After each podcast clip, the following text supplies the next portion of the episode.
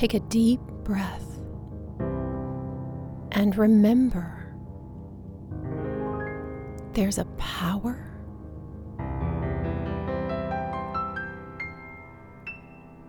breathing you. This is your space of sanity in an evolving world where we learn about spiritual law and how to apply it to our lives in a way that is practical and life changing.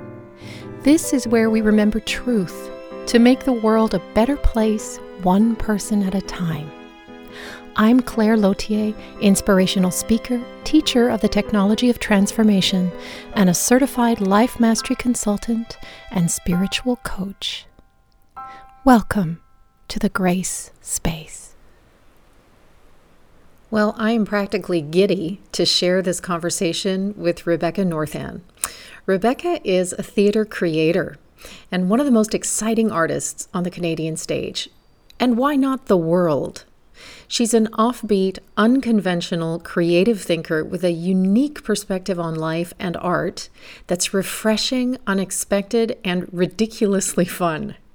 As a human, I experience her as courageous, a vulnerable and beautiful being who reflects to us the absurdity, the fragility, and the beauty of life in ways that are both darkly funny and poignantly tender and that ultimately bring us all closer together. Rebecca is a multi award nominated and award winning performer whose career path spans film, television, and theater. She's known for her role on the CTV and the Comedy Network sitcom Alice, I think.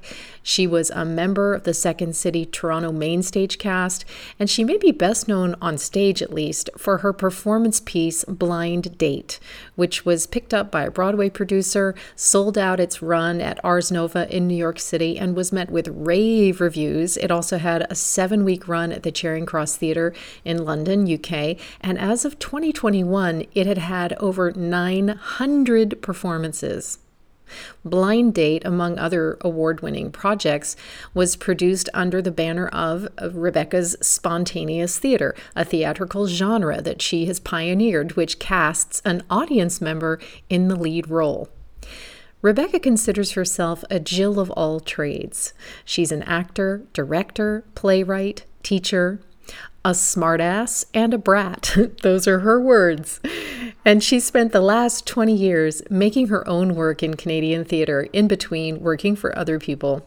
Sometimes she teaches, but on the whole, she has fewer answers and more and more questions.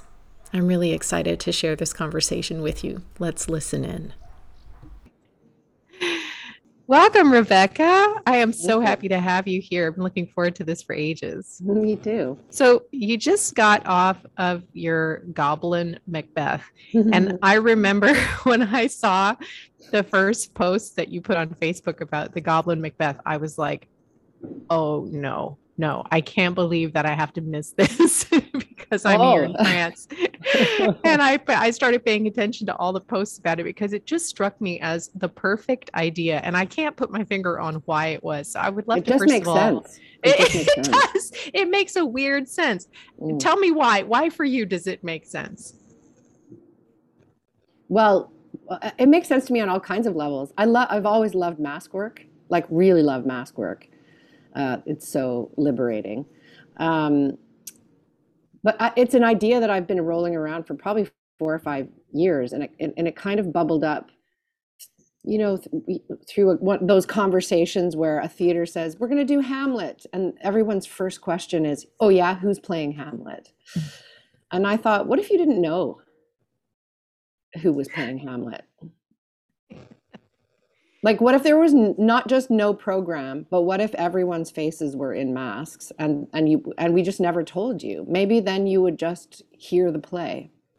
Do you know, like, ah. and and and also that the actor playing Hamlet in that case wouldn't be burdened with uh, their own persona in a way. What's your Hamlet going to be like? Mm. I didn't like the pressure of that, and so very quietly, I started mentioning to like a couple of close friends like i have this weird idea and then there would either be one of two response either either the person i would be talking to would say you mean no one would ever know it was me no matter what part I was playing. That sounds amazing. Sign me up. And then and then the the flip side of that is actors who would say, no one would know it was me and I'd do all that work. Forget it. uh, that that that teaches us a lot mm. right there. it sure does. It sure does. And so the original idea was for Goblin Hamlet. Um, but Goblin Macbeth came about because my good friend Haysam Kadri, who's the artistic director of the Shakespeare Company in Calgary, lost a production like with very little turnaround time. And my creative partner and I, Bruce Horak, both kind of know the Scottish play really well. I've directed it twice and had already had uh, already had a cut down version of it, and we just went, yeah, we could put that together. Let's do that. Um, I mean, in my mind, I, I want like a cast of twenty people in Goblin Masks, but we just didn't have the time or the money. So there was there were three of us. Like Bruce and I basically played most of the characters, and then we had a musician that appeared as some servants as flayants. I love it. I love it. And there are so many things just in this, with the brief summary that you just gave us, so many things about the way that you think that I think make you such an individual artist, such a delight to have a conversation with, which is one of the big reasons why I, I was like, I, have got to interview this woman on the Grace Space because there there are so many there's so many ways in which you think differently. You know, I mean, asking the very question, what if you didn't know who was playing Hamlet? You know, removing the burden uh, from from first of all the, the person who's playing Hamlet, but re- removing the burden of history from something. Oh right yeah. and and just looking at things in a completely different way it reminds me i flashed to a moment years ago in stratford uh, when we used to have the hockey game between the Stratford Festival, uh, you know, the uh, company and the staff. and, what? And I've crew. never heard of that. Oh my God, it was a riot. and and and and one time, uh, Dan Chameroy was uh, was the commentator, and as the the players were flying around on the ice, he he said in a musing kind of way, "What if the puck were white?" There's a whole other game. Oh, exactly. Oh, fantastic. It's a whole other game. So I flashed to that moment when you said, you know, what if we didn't know who was playing Hamlet? What if you didn't know who the actors were? What if it was just about listening to the play, hearing the words, you know, hearing something in a completely different way and and mm. that's what i find fascinating now you said that you want goblins to do for theater what the blue men did for percussion what do you mean yeah. by that well everybody knows the blue man group but i but, yeah. but I, you but you can't name an individual who I mean, unless you personally know someone who is in the Blue Man group, I can't say like you know that middle blue guy. He's yeah, because they were all bald and blue. Yeah, yeah, and you know, and our goblins are all bald and yellow with like black spots. um, uh, yeah, I mean, I was never really into percussion, not until the Blue Man Group came out, and you're like, "Wow, drumming, amazing! drumming by itself." Uh, mm. Yeah, so yeah, I, I I think that there's freedom. There's freedom in anonymity, which mm. in a way seems the opposite of being an actor, kind of maybe i don't know. Um, and then and then the, because of course as my like when my imagination gets going around like well what else could the goblins do? And, and i'm like okay i want a whole ensemble of monsters and goblins who do the classics. Like i want to do the cherry orchard now and i definitely want to do streetcar named desire with the goblins. Yes. i think that they'd be really good at it. Oh my god. But they're so- not they're, they're not the goblins i will say they're not they're not fully convinced of the practice of theater. Like I think that they find it a bit that was that was part of the framework of this goblin Macbeth was that the goblins found the complete works of William Shakespeare and they're like, "Hmm, this guy Shakespeare seems to know a little bit about our world. He talks about fairies and mm. witches and goblins and monsters. Maybe we'll try him out."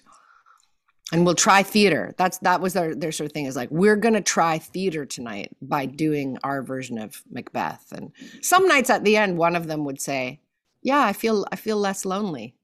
That might be a reason to try again."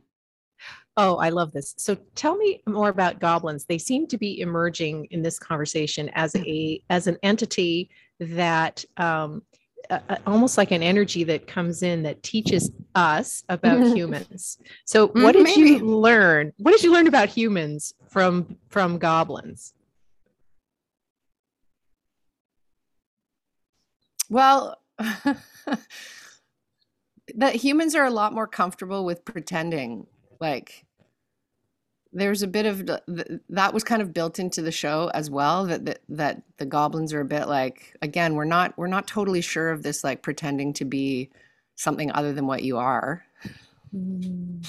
uh, uh, but we'll try it and they that i they they learn they do sort of the, no one's gonna like who's gonna see goblin macbeth? The the, go- the goblins actually kill a theater volunteer in the middle of the sh- of the show. So of course they do. And and they they have they, they actually stop like one of they they stop the show to go wait a minute i smell fresh blood. Like i actually smell fresh blood. What is that? And one of and the other goblin the goblin who's playing macbeth goes yeah i killed that that front of house volunteer. Uh and then it's like mm, but i think theater is meant to be pretend and that goblin's like yeah yeah i, pre- I pretended she was duncan and i killed her. Oh, and then the, the, the, venue the venue technician loses his mind and like all the house lights come up and they're screaming from the booth of like you killed my assistant like what? I'm not gonna i'm not gonna do lights for you guys if there's any more actual killing. And the goblins are like okay we'll pro- we promise that we won't kill anybody else. Oh my god. For the duration of the of the thing, but it's not it's just they're like it's not going to be the same. I'm totally crying right now everybody. It's how we massacred. How you, we I mean, Macbeth.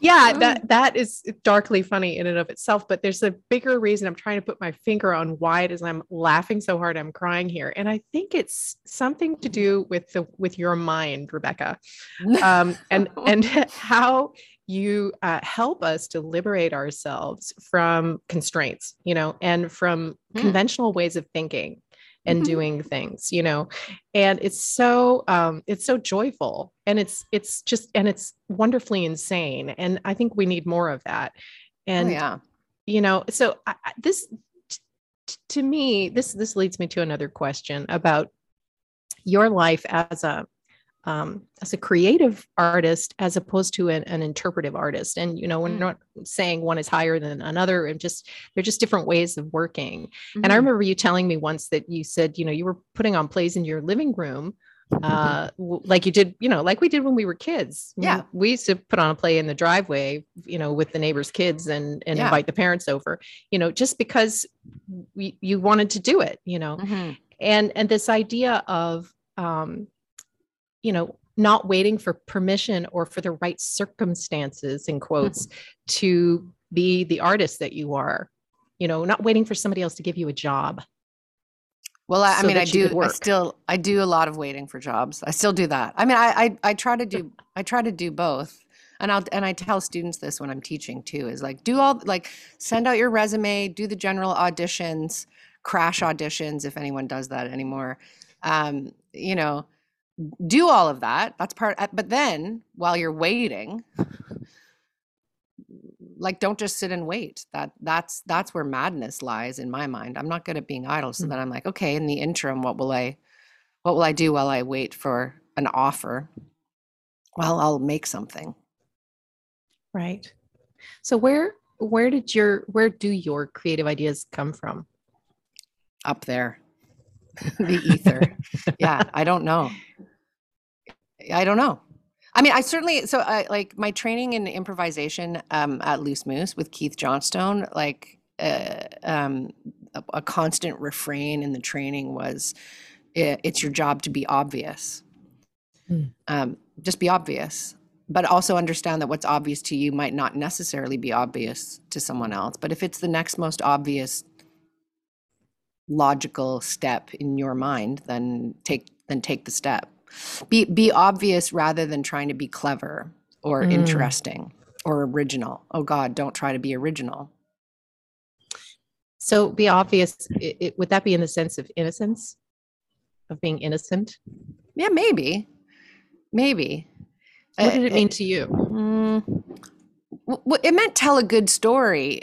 Uh, I think ultimately, uh, uh, it meant it, it meant it meant slowing down, like slowing down and and and and in a way, I think as offered as an antidote to fear, which is if I'm not looking for an interesting idea or I'm not looking for a good idea, I'm just looking for what's the next most obvious step. That's that's a mm. little simpler and maybe easier to deal with it in a moment to moment basis than panicking about getting to the end or like what does the whole thing look like? Well i don't know yes. what the whole thing looks like. I only know where i've been. So if i can see where i've been then i make the next step based on where i've come from. Wow.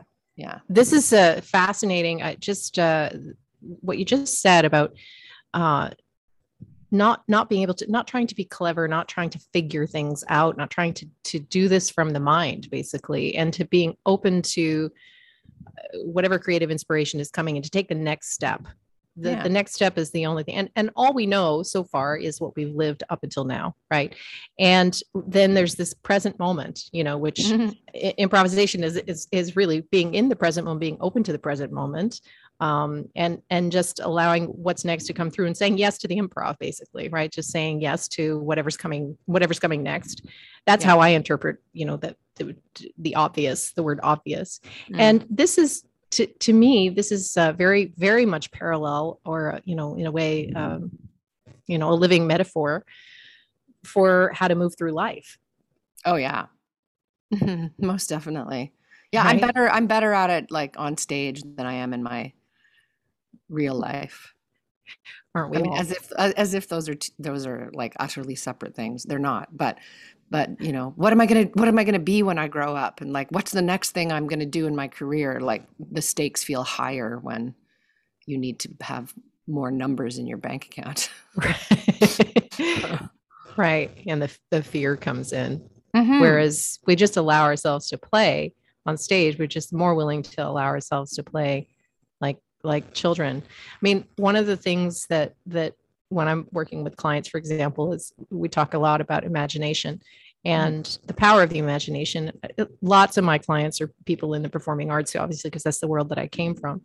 But you know i i always say i and and in saying so i'm reminding myself how um how much license we give ourselves as artists if you're rehearsing a play for example you know to um to believe in the world of the play to completely commit yourself to it to throw yourself into it and to you know wrap up a blanket and hold it in your arms and and know that it's a baby and mm. have everything about your your the way you're holding yourself, the way your voice sounds, and everything be influenced by the fact that you believe you're holding a baby in your arms. I mean, nobody, nobody, no actor is, is going to be like, um, excuse me, I, this is just actually just a blanket that's rolled up. It's not actually a baby, so I can't do this. You know, we, yeah. we just automatically you know take on we become the person who's holding the baby and this is how i uh, i try to remind myself and people that i work with that you know it's the same when we're uh, when we're creating uh, a vision for our lives or we're stepping into a greater self that you know we, we have to to put it on you know put it mm. on energetically Hmm. And even if we don't know what it is yet, we don't know. I mean, we we don't know. We have to take the next step, right? The next obvious step mm-hmm. based on the the inspiration of the moment and to be willing to suspend disbelief, right? But of course, easier to do when you're in a rehearsal setting and you've given yourself permission to do that than it is to do it in your own life. And yet it's exactly the same skill. Oh, and the, the permission thing is it's uh it's everything isn't it? Like like i i will i will uh, just recently I, I've been doing a 12 week solo uh, performance creation class with a friend of mine Tracey Erin Smith. She's incredible at it. But it, it, it she'll she'll even say on the first day like so why are we all taking a solo theater class? Well because um, if you would just sit down at your desk and do the work, you wouldn't need me. But like almost nobody does it. So at least here, it's like you you must show up on Wednesday. I'm going to give you exercises to start generating material and her classes are all about generating um, theater material from your own life from your own true stories and wow. she just kind of teases things out of you but there's but there she like there's the person we've endowed with the power to give us permission. Completely. Well and it, and it's like we need we need that person who's a reflection of the disciplined part of ourselves actually you know? Yeah. The one who's going to give us the framework uh to to you know allow our own creativity in a way. Sure. Well and and then there's the like the the the the I really want to go on an adventure, but also I want to not do anything. I want to just stay safe and watch more Netflix. Like we ran into that even working on Goblins, where we were like, because because on Goblins there we had no director, so it was just Bruce and I in the room alone. Uh, and like all actors, we'd be like, let's go to Value Village and find more costumes instead of actually getting on our feet and doing the work because there's this like resistance to going there for what like I don't like like what is that? And yet when I go there, I love it. I love it. And I go like, "Oh, I discovered great things and that was really fun and why are we so hesitant?" So what let's go into that more deeply because I, I, know it's the same it, I think it's a human trait. You know, what yeah. is this resistance that we have to going into the experience you know we always want to put things off you know i got to do my laundry first i should check my emails first i should do all of these things before i actually get down to the creative work. What is that resistance? That's a great question. If we if we find the answer in the next like 20 minutes we'll be millionaires! Um what is it? I, I, I I, it's fear. I think it's always it's just it's it's fear uh underneath it. But fear of what? Like my own creative genius, maybe, or or there there might be f- just fear of failing. Like I want to do something creative, but what if it isn't as good as I it? You know, there's that thing of in my mind, I'm an incredible painter, but when I put blobs of colored pudding on the canvas, that's not what was in my head. Now I'm embarrassed. Or well, I've seen your your pet portraits and and I, th- I, think you're an amazing painter. But i mean i, I know okay. exactly what i know what you mean right? Mm. i mean mm. it's uh this is the same feeling that i i had for years and years before i would sit down to meditate for example and i would have and i still have an echo of the feeling right now. Yeah but it's exactly the same thing. I what the fear is is that there's nothing there. Oh gosh. Like that you look inside yourself and you're startled by an empty void? Yeah but that's the that's how is that the, even possible but like well maybe maybe it was more like there, there's you know the fear that um that i'm not real somehow you know that there is no oh. god that that that there is no no order to anything you know that mm. that that you know real real existential fear and i think that that's a fear that we face on some level as creative artists too you know like what is anything that I do even worth it? Is it even worthwhile? Uh, yeah. I mean, what is it? Will anyone it like it? Yeah. yeah. Honestly, like right up until uh, you know, five minutes before we did our first goblin performance, Bruce and I kept asking each other, are we about to go and humiliate ourselves?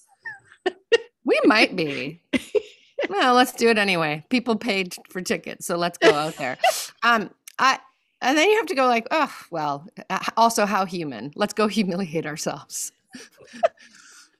Maybe people will find comfort in watching us humiliate ourselves. I don't know. But I was going to say uh, this story, uh, this is a true story. Uh, so my I my mom passed away when when I was 23 and she was 45 hmm. of cancer and she died at home. My brother and I and her best friend were with her. Uh, and and uh, I had an out of body experience at her bedside. Um, so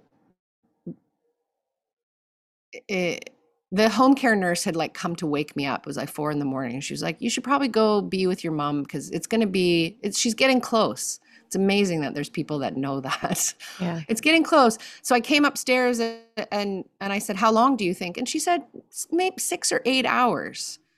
Again, like that's weirdly accurate. mm. And so so we i we my brother and her best friend were already in there and and i came in and sat down and um it, the whole thing was so moving and overwhelming so i was sitting holding her hand but I at the time I was so emotional I couldn't speak. And I don't know how long I was sitting there and then it was like this voice in my head said, it wasn't it wasn't me. this voice said, she doesn't know you're here because she can't hear your voice. And I went, "Oh, okay." So I just started talking uh, to her. And then there was this like we didn't we didn't even look at each other or nod or like any kind of agreement, but the three of us just started giving her permission to leave. We, we kept saying like mm. you're good we're with you we'll be okay don't stay for us just let go it's okay it's okay we'll be okay and what should have taken eight hours according to the nurse took maybe 10 minutes mm. um, and and then there was that you know that if you've ever I I say to friends, if you've ever had the privilege to sit with someone as they pass, it's very clear. They're there, they're there, they're there. Oh, they're not there. How mm-hmm. humbling, how and simple and and so it was like, oh, she's not there. And then all three of us, this was interesting too. Uh, we turned away from each other and, and went into private grieving. And so I, I I was sitting on the side of the bed and I tipped my head forward and I was sobbing into my hands. And the next thing I knew, I felt myself leave my body through the back of my neck. And like I could, I so I was above the bed. I could see myself and my brother and, and Marilyn, my mom's best friend. I see my mom's body. And then and then I was outside the house and I could see our house and our yard. Then I could see all of Calgary. And then everything went black and like quiet, like and warm. And the message that I was given, again, it was this voice, it was very simple. It just said, um, We want you to know you can have anything you want.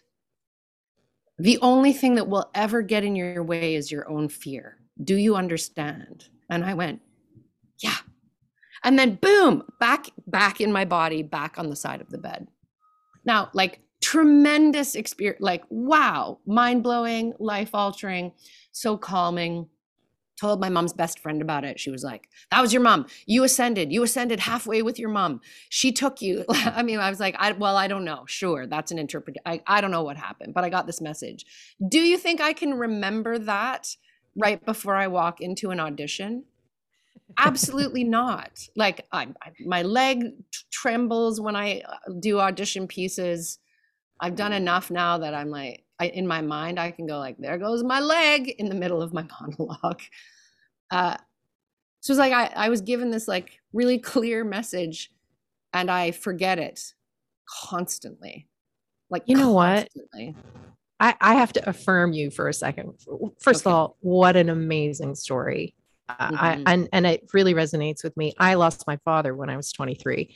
Oh, uh, wow. He he died in an accident, and I also had a very clear perception of um, that moment and its place in my life, uh, mm. and it was a completely dispassionate uh, realization. Mm. And um, I think that it's entirely possible to live your life um, uh, as proof of what they told you you know that you can have anything you want and that the only thing that get, ever gets in your way is your own fear. I to me looking at you it seems like you do live your life from that place. But doing doing the well i mean improv that's like the definition of living your life from that place right? But but but you know doing something and doing it with the fear that's the thing you know i don't know if the fear ever goes away. I yeah. think maybe it just you know it's it's that it doesn't stop us anymore from from you know acting. It doesn't freeze us into place anymore. It's just um you know we're aware of the fear. Like you're aware of your leg is shaking during an audition thinking that. I was like you know? Oh how have i not connected those dots before? Well you know Thank i think you, Claire. well, for what it's worth, I'm having having been there myself, you know, it's just that you become more aware and you have more space inside yourself so that you can see those things happening, but they don't completely take you over and you don't get totally identified with them and lose this sense of your larger your larger identity. Um, you know, the the self that was up in the in the ether. Yeah. You know, what an amazing, amazing gift. It was pretty great. I, I mean, I uh, uh, my agent, I've been with the same agent for 20 years now. I always joke with him that he's my longest term relationship. um, uh, and uh, he actually, on more than one occasion, uh, uh, uh, has said to me, "You be careful what you say out loud, because I'll, I'll like four things will come at once." And I have to choose and I hate choosing because of course as an actor you're like I want to do it all. But everything will like stuff will show up at the same time and then I tear myself apart going what's the right choice? What's the right choice? But I think mm-hmm. like I I decided recently so I bought a really beautiful notebook. It's like fake leather. It's like purple vegan leather and then I bought a like purple pen because as a kid purple was my favorite color so, and I like to do like I like to like go. What does my little kid want? So it's like, well, I, I want that purple notebook and a purple pen, and uh, uh, I decided uh, that um, uh, I would refer to this book as my grimoire, and that and I. I set this task for myself. I haven't done it. I haven't actually followed through on it yet. But the intention for the book is that is for me to sit and remember any time in my life where either the voice spoke the voice in quotation marks spoke very clearly to my benefit mm. um, and or that that I ask was asking for something either in my mind or out loud that arrived mm. and that it seemed like it would be good it would be a good practice to like just to even prove to myself like no there's a pattern here like this does it's a thing like like you know I, I was driving down a back alley and the voice said you should pull over. And I said, I'm going to be late for acting class. That was when I was in university. And the voice said, You really should pull over. And I was like, I don't have time. And I turned a corner and got in a car accident. Uh, like immediately. Yeah. Uh, or, or I, uh, there was a time I had a headache and it wouldn't go away, and I never get headaches. And the voice said, "Call your dentist." And I was like, "That's ridiculous." Okay, I'll call my dentist. And I got an emergency appointment, and they did an X-ray, and they were like, "You have to stay here. Like your tooth is about to explode. It's completely gone on the inside. It, how are you not? How do you only just have a headache? Like they couldn't figure it out." Oh so, my gosh. You know, wanting to like like record these moments of I like I actually I just refer to them as like actual magic. Well, um, it sounds like magic. How about more magic? Your your intuition actually speaks to you in a voice. You know, I mean, some people have that. Every once in a while, it's. I wish it was. Now that I've kind of, I I wish it was more more often and maybe it is and i just also have i also have anxiety so my like there's like 27 voices in there. Right but i bet your in, i bet your intuitive voice is always really calm. When it has come in the few like few really clear identifiable moments it's so calm and it cuts through everything and i'm able to have a like a like you know i can have a short dialogue with it. Usually i'm trying to argue with it and it's like no really you should pull over. Yes. Oh this is so valuable. I mean the the uh the we i work with oh hang on just a second rebecca. I just realized my computer is going to go to sleep if i don't plug it in. Hang on. Oh yeah plug it in. Sorry. I have to edit okay. that out. Okay. um you know one of the major points of teaching for me is intuition, how to recognize it.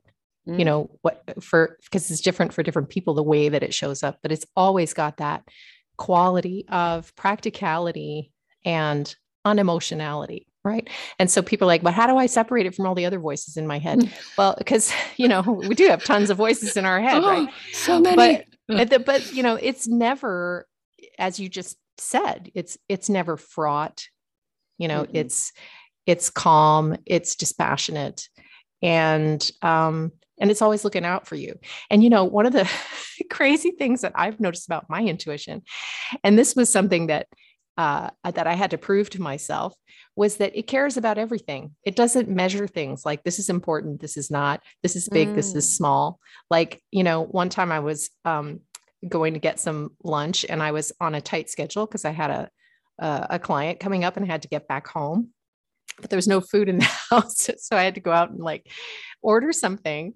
And I'm waiting in line and I'm looking at the menu and I'm like, oh, oh, instead of getting the same thing I always get, I was like, well, I want to try those buffalo cauliflower tacos. And as I'm eyeing that on the menu, I hear my voice say to me, they're out of tortilla shells. And I'm thinking, what? Mm-hmm. No, but I want those. I want those.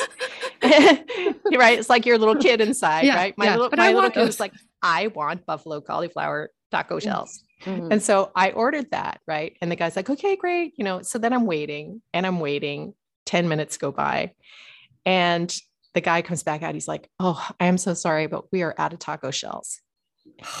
And I'm like, ah, I said, oh, that's okay. You know, I'll just take what I always get. And so that added another 10 minutes to my right. And I mm-hmm. was cutting it close.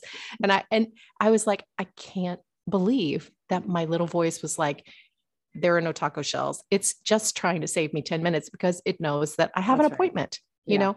And and you think, well, yeah, but why would your intuition? Intuition is mystical and magical. Why would it care, you know, about it's so practical. taco shells? No, exactly. it's like anything that contributes to a better life for you is it, your intuition is. It's like this universe is constantly looking after us, constantly, and we just it, we're the ones who measure things and say, oh, this is important and this is not important, and this is big and this is small. You know, the universe doesn't do that yeah. And and you know what you said about your um oh what was it? The, about the purple notebook my saying yes to the kid. Oh yeah yeah. Wait first of all what is that word? What is that Grim, word? grimoire. It's it's like a that's a book where oh, memoir would, grim no grimoire.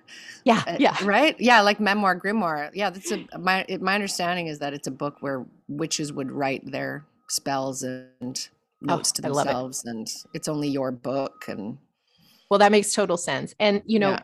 as you write things down and this is something else that i would say as a teaching point you know it's, it's mm. i love hearing these things come back to me from you is that you know it, if you want to increase your intuition like increase your awareness of it that's yeah. exactly what you would do is to to keep track of how it mm. talks to you mm. and keep track of the ways in which it makes things manifest because we have this tendency the mind has this tendency to just then sort of forget about it, write it off, and be like, okay, whatever, no big deal. It, it no, it is it's huge actually, and yeah. it, in a way, it's like it wants to disprove the the miraculous nature of life. You know, the mind. It's like you know, oh, never mind that. You know, that, so that was amazing. Well, you know, anyway, it probably would have happened anyway. You know, it wants well, to write it off. Very long term daydream that I've had, and I talk about it when I do my show Blind Date. All it's like it came. It, I think the the image of it like came up during a performance where I was uh, in clown nose. Um, and uh, because clowns of course like go- like clowns and goblins like they just know magic is real like there there are and especially for clown like in the clown training i've done that they're like everything is love and magic that's it uh, and so my my the the image for me is like the daydream. I've, i'm just waiting. I'm just waiting for there to be a global press conference of all the top scientists from around the world and they come and like the room is packed you know with like journalists and cameras and and there's a long table with microphones and all of the world scientists come in and they all are quite serious and they all sit down and then the guy in the middle just leans into the mic and, and on behalf of all the scientists goes uh, magic is real. And, and then they just get up and they walk out. I love it. I love Me it. too. Well, it, it's almost like you know, it's it, the, they would come down and be like, um, okay, there are aliens. Aliens do exist, yeah, and they love us. They yeah, yes. yeah and they and they're not they're not against us. They actually mm. love us. And they're yeah. they have awesome technology and they're going to share it with us and it's all going to be good. Because i'm of the view that that the world has changed. Already the tide has turned and the world is in a, a different paradigm now.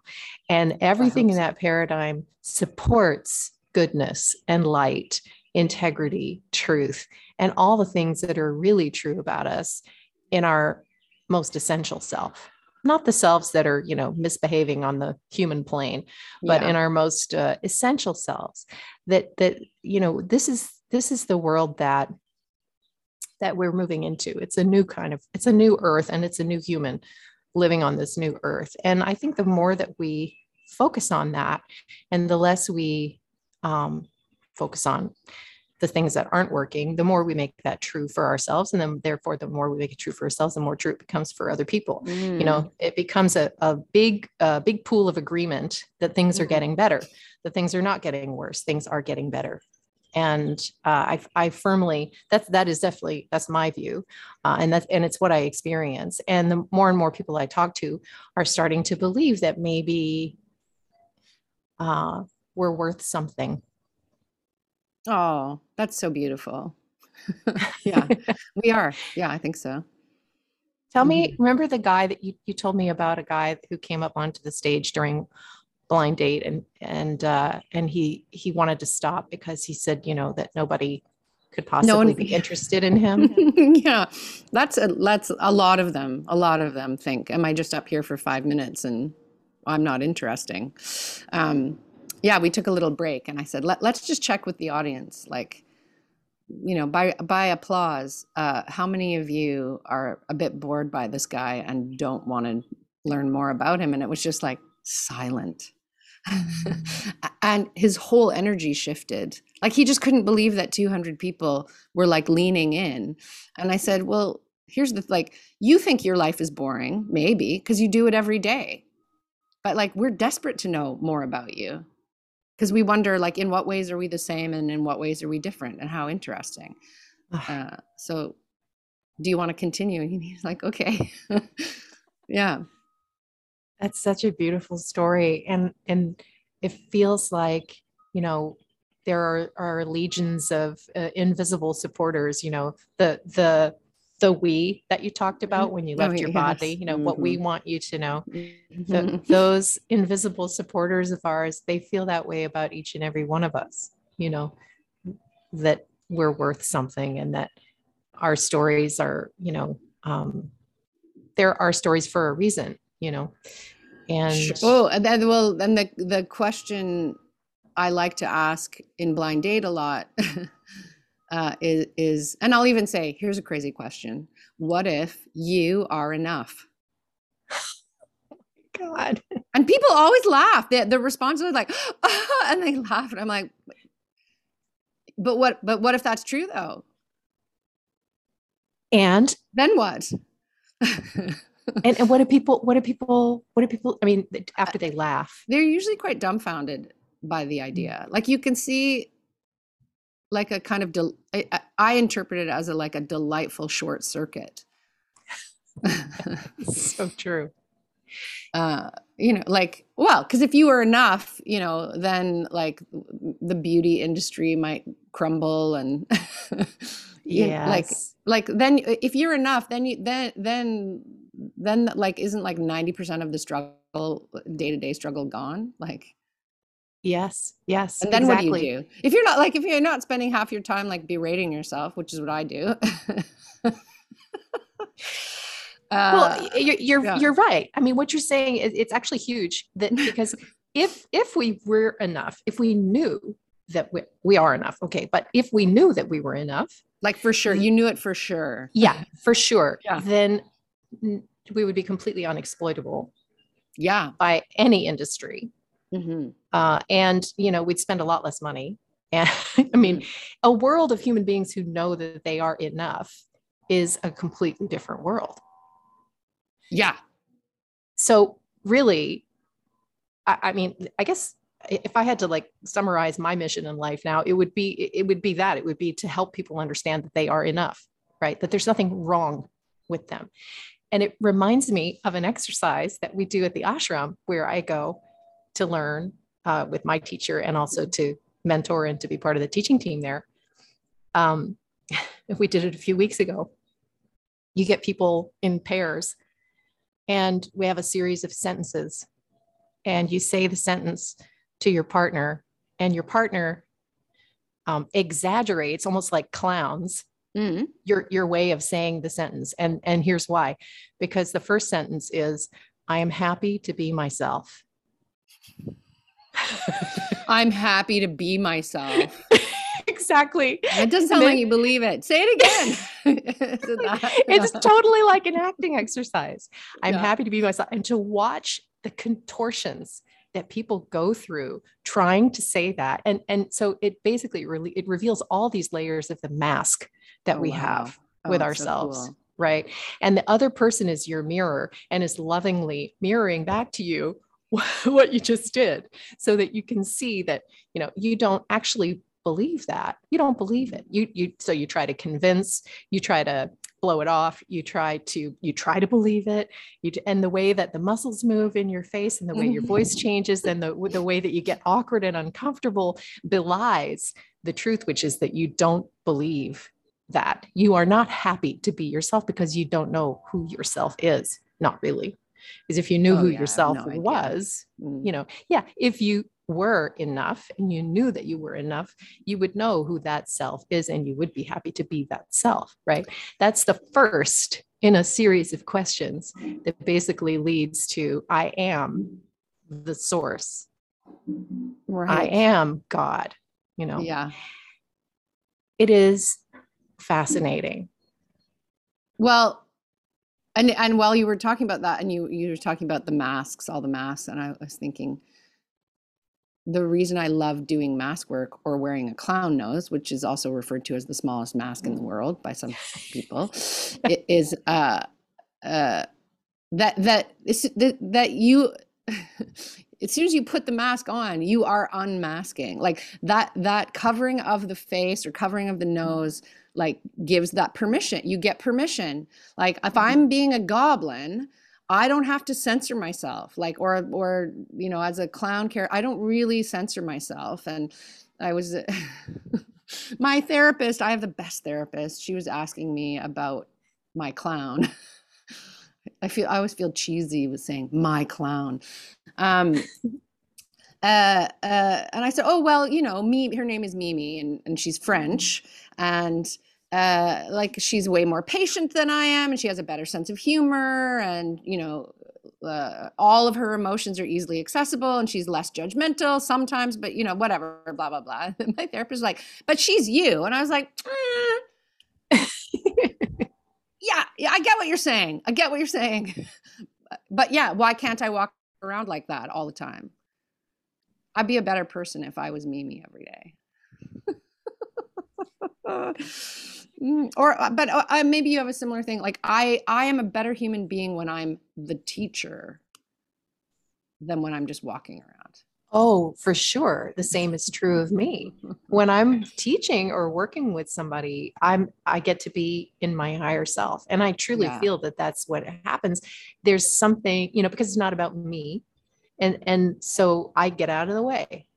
Yeah. and, and you know and when we get out of the way then Uh-huh. something else can happen you know that is uh, much more powerful than the this idea that we have of ourselves of this limited self who's you know um, a, a- an isolated fragment in a hostile universe so that phrase you just used get out of the way uh, my mentor uh, my acting mentor one of them is a woman named pamela brook who you know like worked at the festival when she was 17 or something like and and toured with Bill Hutt and whatever. At, so the, she was doing a show in New York with Eva Le Gallienne when when Le Gallienne was like in her late 80s, early 90s, and Pamela was quite a young actor. And Le Gallienne would come to her at the five minute call backstage in the wing every night, and she would cup Pamela's head and say, "Get out of the way," and, and then they'd get places. Uh, Yeah.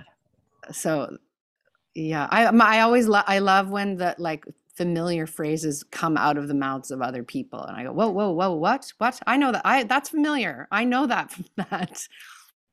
Oh well, f- yeah. I mean, um, th- this the uh, the other person is you. You know, that's what we say in in Kundalini yoga. Remember that the other person is you.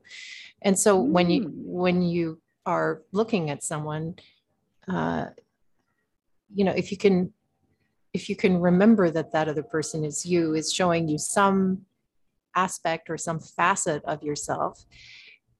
Well, it makes you a better listener, first of all, Mm. because you you you're more present to to the light in them, which is the same light in you. And so you're actually finessing answers from your very own self through somebody else. And it That's so comes through somebody else's mouth, right? oh no. Mhm. Oh. Here's a question. I hope I have an answer. I'll make something up. Well, first of all, first of all, that makes me remember something you said about as you know, as you continue on in life, you have uh, fewer answers and more and more questions. Mhm. Uh, to me, that's the sign of someone who's really growing. Um, Thank God. I actually have three questions for you. okay. So, my first question is if you had one uh, piece of advice that you could give to uh, young artists today, what would Mhm. it be? Um, make best friends with a, a dental student and uh, and someone who's going to law school. Don't be friends with other artists. They're, So tell me, what- to you. Why is that? Because dent, dental work is very expensive, and if you don't take care of your teeth, you could die from a bad tooth. So your best friend needs to be a dentist. That's me being like super practical. I only say that because as a young artist working in Calgary, there's a TYA company called Quest Theater out there, and the artistic director at the time, this amazing man named Duval Lang, his best friend from school was a dentist, and I can't tell you how many young artists got sent to his best friend for free dental work. Well, there's definitely something to be said for that. I know that's not being so that's so like selfish and practical. Like, All right, check. That's the first question. Second question. wait, wait, wait. I, I have I'm, sure I have something like like deeper and more spiritual for young artists. Make your own work. Don't Make your own work. All right. Yeah. I love it. Okay, here's another question.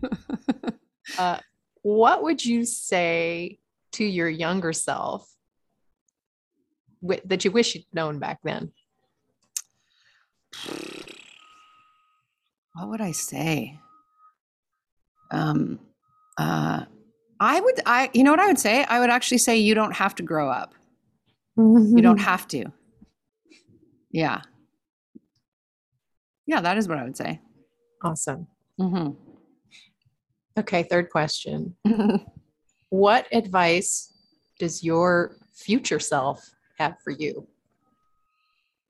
um. Uh. Hmm. What advice does my future self have for me? I mean, the first thing she wants to say is like, "Look, you're very beautiful.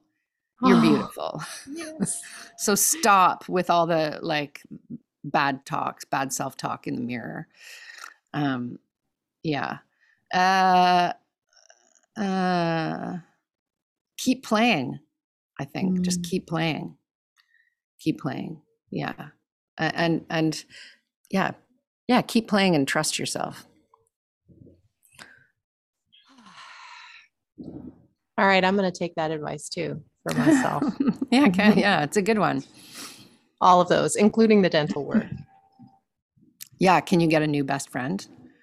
No, like, I don't I wouldn't even know where to meet a dentist. Not socially. oh, my goodness. yeah. Well, I must say, this has been one of the. I I, I have um, a pile of tissues next to the uh, computer here, just because my eyes keep running. Because it, I've just been laughing and laughing through our whole conversation. It's been so joyful. and Yeah, so super fun. delightful. Yeah. Mhm. Thank you so much. Oh, it's for- a pleasure. for being We have so many we have so many good friends in common. Like it's ridiculous that this is our first conversation, our second big conversation. Yeah, yeah, really. I know. Yeah. it's one of those things that you can be in the same orbit with people for years and never really run into each other until it's time i guess Until it's it's time. Yeah, time it's true. you know hmm so um uh, I, I just uh, i see so many parallels between uh, what you do so fearlessly and so vulnerably and so beautifully um, with uh, with the world that i'm in you know so many um, resonant and profound life lessons Mm. uh, that uh, are you know evidenced in the work that you do and uh, i think everybody should know who you are and everybody should see goblin macbeth for sure Oh, I I'm when it comes around. to do it again. It was I've never sweat so much in my life as running around saying Shakespeare with like a silicone bag on my head. But uh but man, it's it was it was it was ridiculously fun. ridiculously fun yeah, ridiculously fun. hmm And and I I often when I'm in a project like that will say to well, Bruce and I have been working together for like 25 years, maybe longer. Um, I'll quietly say, like, we did it. We did it. We tricked someone into paying us to hang out together again. Like they don't they don't realize we would do this for this is so much fun to be together doing this that we would do this for free. yeah And Well, he's always like, yeah, yeah, shh, shh, quiet, quiet, quiet. The artistic director's coming. No one needs to hear that. but that's true isn't it i mean you know that you're in your calling when you're doing what you're doing and you you you know you would do it for free Yeah. you know that you're just doing it because it, because it's what you're called to do that's why they call it a calling it comes from inside Oh yeah. Yeah, for most definitely. Yeah. Like with my brother and I doing commercial parodies in the living room like really early on. like it's just all, it's always always been there. Yeah, it's a weird one. I mean, I do sometimes wish I had been called to something more lucrative, but whatever. It's too late. I can't think of anything else. So these goblins better pay off. did you hear that everybody Universe. hey listen you never know uh, i mean all it takes is is uh you know some some producer to come along and be like this is the answer to everything goblins it might be. I, it might be. Yeah. Yeah. And yeah. then oh, yeah, it- honestly, at the end, sometime on the end of some of the performances, just to test, because I would just test the waters, I would, as a goblin, would say, well, that was a cool theater experiment. Maybe next season we'll come back, we'll do Streetcar Named Desire. And people would go like, wow, like just screams, screams from from the from the audience. It's like, wow, wow, maybe, maybe we should. oh my god well listen ridiculously fun that's what i would call this interview with you Oh, rebecca thank you. This was so thank you so much for Anytime. your It was a presence here. Oh gosh, and I can't wait to share this with everybody and to uh, and to have another conversation uh, either here in the Grace Space or just on our own. Many more. Yeah, let's keep doing that. And then if, if anyone goes to my website, uh, it hasn't been updated in like two years. I know it's on my to do list. okay, everybody, you heard it. That's just not You're- fun. It's just not fun. I can't do that stuff. So, but we're definitely gonna. You, you will you will know how to get in touch with Rebecca. Um, oh yeah, and you'll know where to find her. And uh, Mhm. I'm going to leave that information for you in the show notes um, because uh, this is a this is a human being who will add love and light and laughter to your day in a and, uh, and just a little bit of weird. and just a and, just weird. and the little bit of or the lot a lot of weird Or a Just- lot, or just a the- lot, just the amount that we that you need. That's right. Thank you so much. I'll Thank see you you. soon. Okay. Okay. Oh my gosh, you guys. And then Rebecca and I went on to have another hour of conversation that was so chock full of gems that I wished I had kept recording. But I guess that means that we'll have to bring her back into the Grace Space. So check out the show notes below to find out how you can get in touch with Rebecca. She's always available to teach workshops on improv. And not only will you learn a ton about improv from a master of the art form if you work with her, but based on the conversations that I've had with Rebecca, I know for sure that if you work with her, what she has to transmit has a resonance far beyond improv itself. She's an amazing human being. If you dream of being part of a spiritually minded community of people who support each other's highest vision for whom they want to be and how they want to live, if you want to be part of the solution on this planet and contribute to the new earth that's being born, You'll find links in the show notes to learn more about how to join my inner circle of members and work with me personally on not only creating the results that you really want in your life here and now, but deeply understanding that it's only in following your heart and doing what you love that you can contribute to the good of the whole. And if you're a performing artist or show business professional and you want to be more successful, make more money, contribute more, and have more opportunities doing what you love using the skills that you already have, I can show you how. It's very common for people in the arts to believe that the decisions that affect their lives and careers are in other people's hands. But the truth is, you are the one and only creator at work in your life. You can take back the power that you've given to others or to the industry. Just click on the link below to set up a free Empower Hour breakthrough session with me, and let's talk about what your dream life as an artist would look like and how to make that a living reality. I'll see you next time. Meanwhile, walk in grace. Thank you for joining me in the grace space, where you're always in the right place. If you love this podcast, I invite you to subscribe to it and submit a review if you feel called to do so. Also, be sure to sign up for my newsletter right here. I look forward to spending this time with you again next week. Meanwhile, I send you love and blessings. Bye for now.